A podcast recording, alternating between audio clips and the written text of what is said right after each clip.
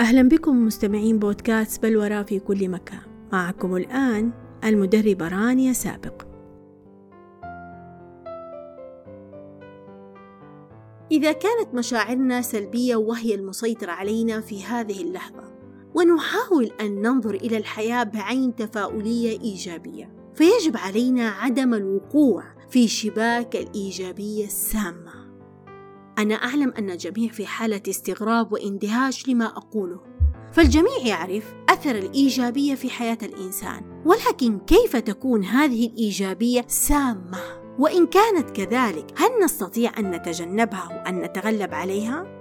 إذا يا أصدقاء بودكاست بلورة في كل مكان هذا ما سنتحدث به في هذه الحلقة وهو عن الإيجابية السامة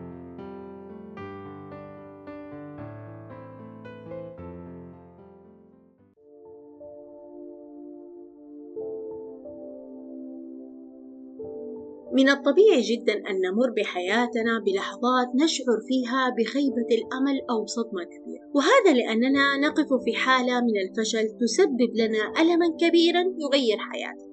وعندها نسمع بعض العبارات الرنانة. فمثلا كل شيء بسبب ولسبب. سيمر هذا الأمر. لا تستسلم. كان يمكن للأمر أن يكون أسوأ من ذلك. وغيرها من العبارات التي نشعر أنها حبة مسكن تدوم لفترة بسيطة وبعدها ينتهي مفعول هذه الحبة.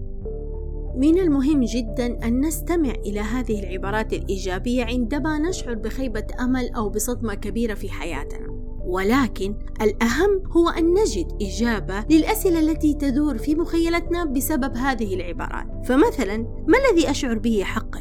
ما هي ردة فعلي اتجاه هذه الكلمات التي أسمعها؟ هل حقا شعرت بحال أفضل أم أنني في الواقع أحسست بمزيد من الضيق وأشعر أنني أضعف الآن؟ لابد علينا أن نعرف جيدا أن الإيجابية السامة ما هي إلا تعميم شامل ومفرط لمفهوم التفاؤل والسعادة وهذا ما يجعلنا في حالة من النكران وتقليل من شأن المشاعر البشرية الفطرية التي خلقنا الله عليها فهذه المشاعر كالحزن والغضب وخيبة الأمل من الطبيعي أن نشعر بها. ولكن على الرغم من أن هذه الإيجابية والتفاؤل شيء رائع وله فوائد عديدة على الإنسان إلا أنه يصبح في بعض الأحيان غير مفيد بل ويكون مدمر بلا رحمة لأننا ننكر هذه المشاعر ونقلل من قيمتها. يقال لا يمكن رؤية قوس قزح في قلب العاصفة كذلك الأمر مع الإيجابية. من الصعب جدا أن نقنع أنفسنا بأن هذا الأمر مناسب لنا رغم أننا لم نجده كذلك. ولكن من الممكن أن ندرك ذلك لاحقا. فالشعور بالإيجابية أمر جدا رائع. وأن نشجع أنفسنا وحتى الآخرين ببعض العبارات المحفزة له فائدة كبيرة. وهذا بكل تأكيد. ولكن علينا أن نختار الوقت المناسب. فلا يكون في بداية الحديث. ونتيح لأنفسنا الإحساس بمشاعر الألم والحزن والتعبير عنها. ثم بعد ذلك يمكن أن نبدأ في بناء أنفسنا من جديد من خلال هذه العبارات الإيجابية والكلام المحفز. وحينها فقط تصبح الإيجابية في هذا الوقت حقيقية غير مزيفة ولا سامة هل سبق لكم يا أصدقائي أن سمعتم عن سلم المشاعر؟ إذا سأخبركم عن هذا السلم هو بكل بساطة مقياس يوضح تدرج المشاعر المختلفة بحيث يبدأ بمشاعر الخجل والعار من الذات وينتهي بالتنوير وأقصى درجات السلم السعادة تكون في الأعلى في حين تتوزع بقية المشاعر بين درجات السلم. وفي كثير من الأحيان يتحدث خبراء التنمية البشرية عن فكرة الوصول إلى الشعور الأفضل. في هذا السلم وهو بالذات ما يجب أن نتعلم فعله كيف يكون. سأشرح لكم ذلك. إذا شعرنا بالغضب سيكون من الصعب علينا الانتقال من مكاننا على مقياس سلم المشاعر إلى السعادة بقفزة واحدة.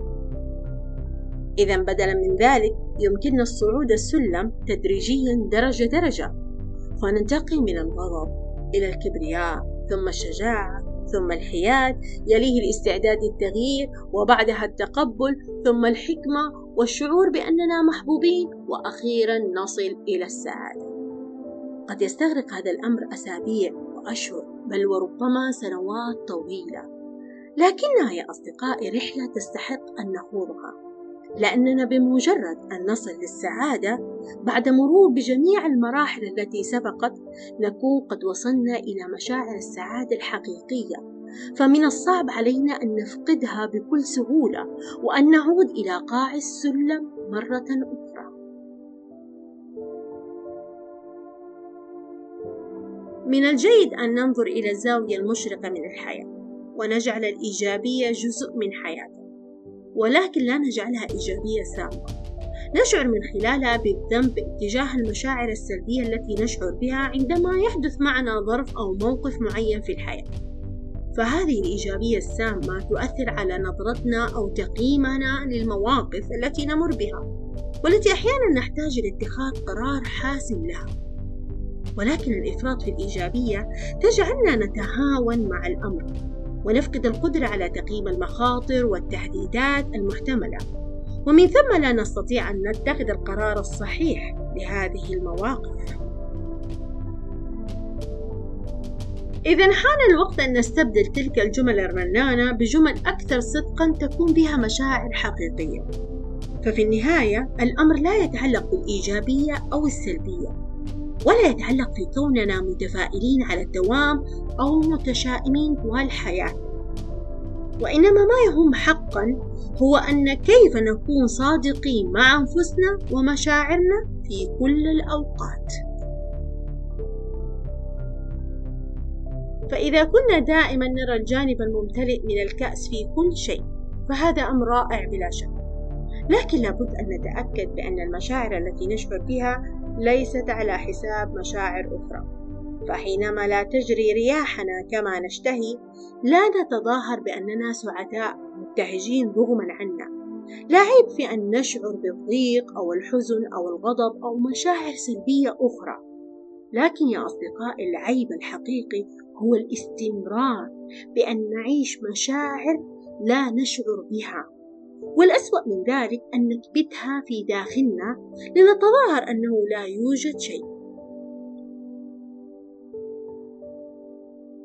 فينتج عن محاولة بقائنا بحالة إيجابية طوال الوقت وكبت وتجاهل المشاعر السلبية وعدم التخلص منها. فهذا يصيبنا بالضغط النفسي والاكتئاب ونوبات الغضب والانفجار عند أبسط المواقف. وذلك لأننا تجاهلنا المشاعر السلبية التي نشعر بها.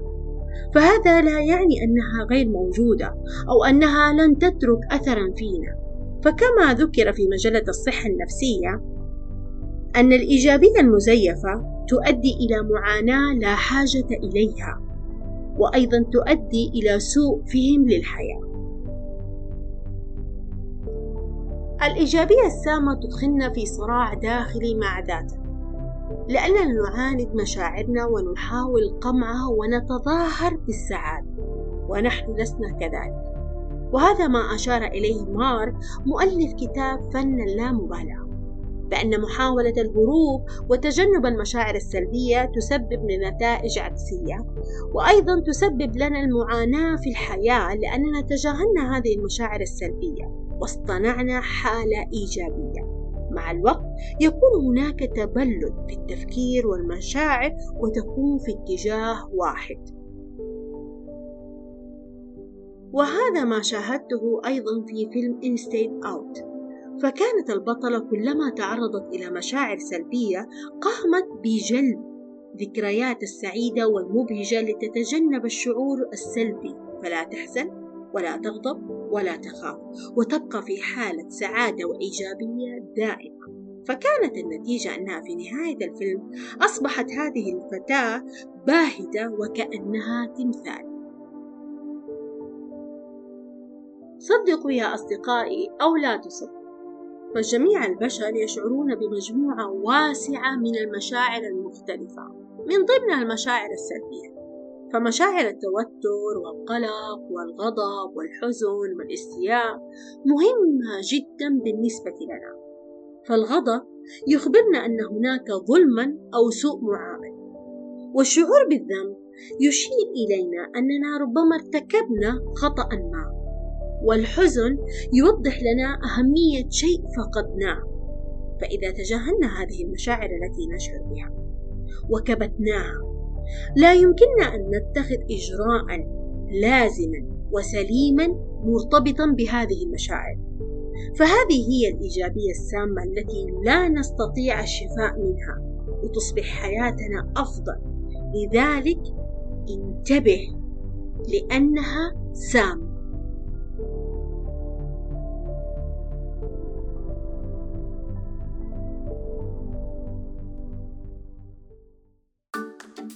والآن يا أصدقاء بودكاست بلورة في كل مكان. وصلنا إلى نهاية حلقتنا. أتمنى أن تنال إعجابكم ويسعدني جدا كتابة تعليقاتكم الجميلة عن الحلقة في المنصات التي تستمعون منها مثل أبل بودكاست وجوجل بودكاست ويوتيوب. وأيضا أستقبل يا أصدقائي استفساراتكم وأسئلتكم عن موضوع الحلقة. إذا إلى اللقاء في حلقة جديدة من حلقات بودكاست بلورة كان معكم المدربة رانيا سابق.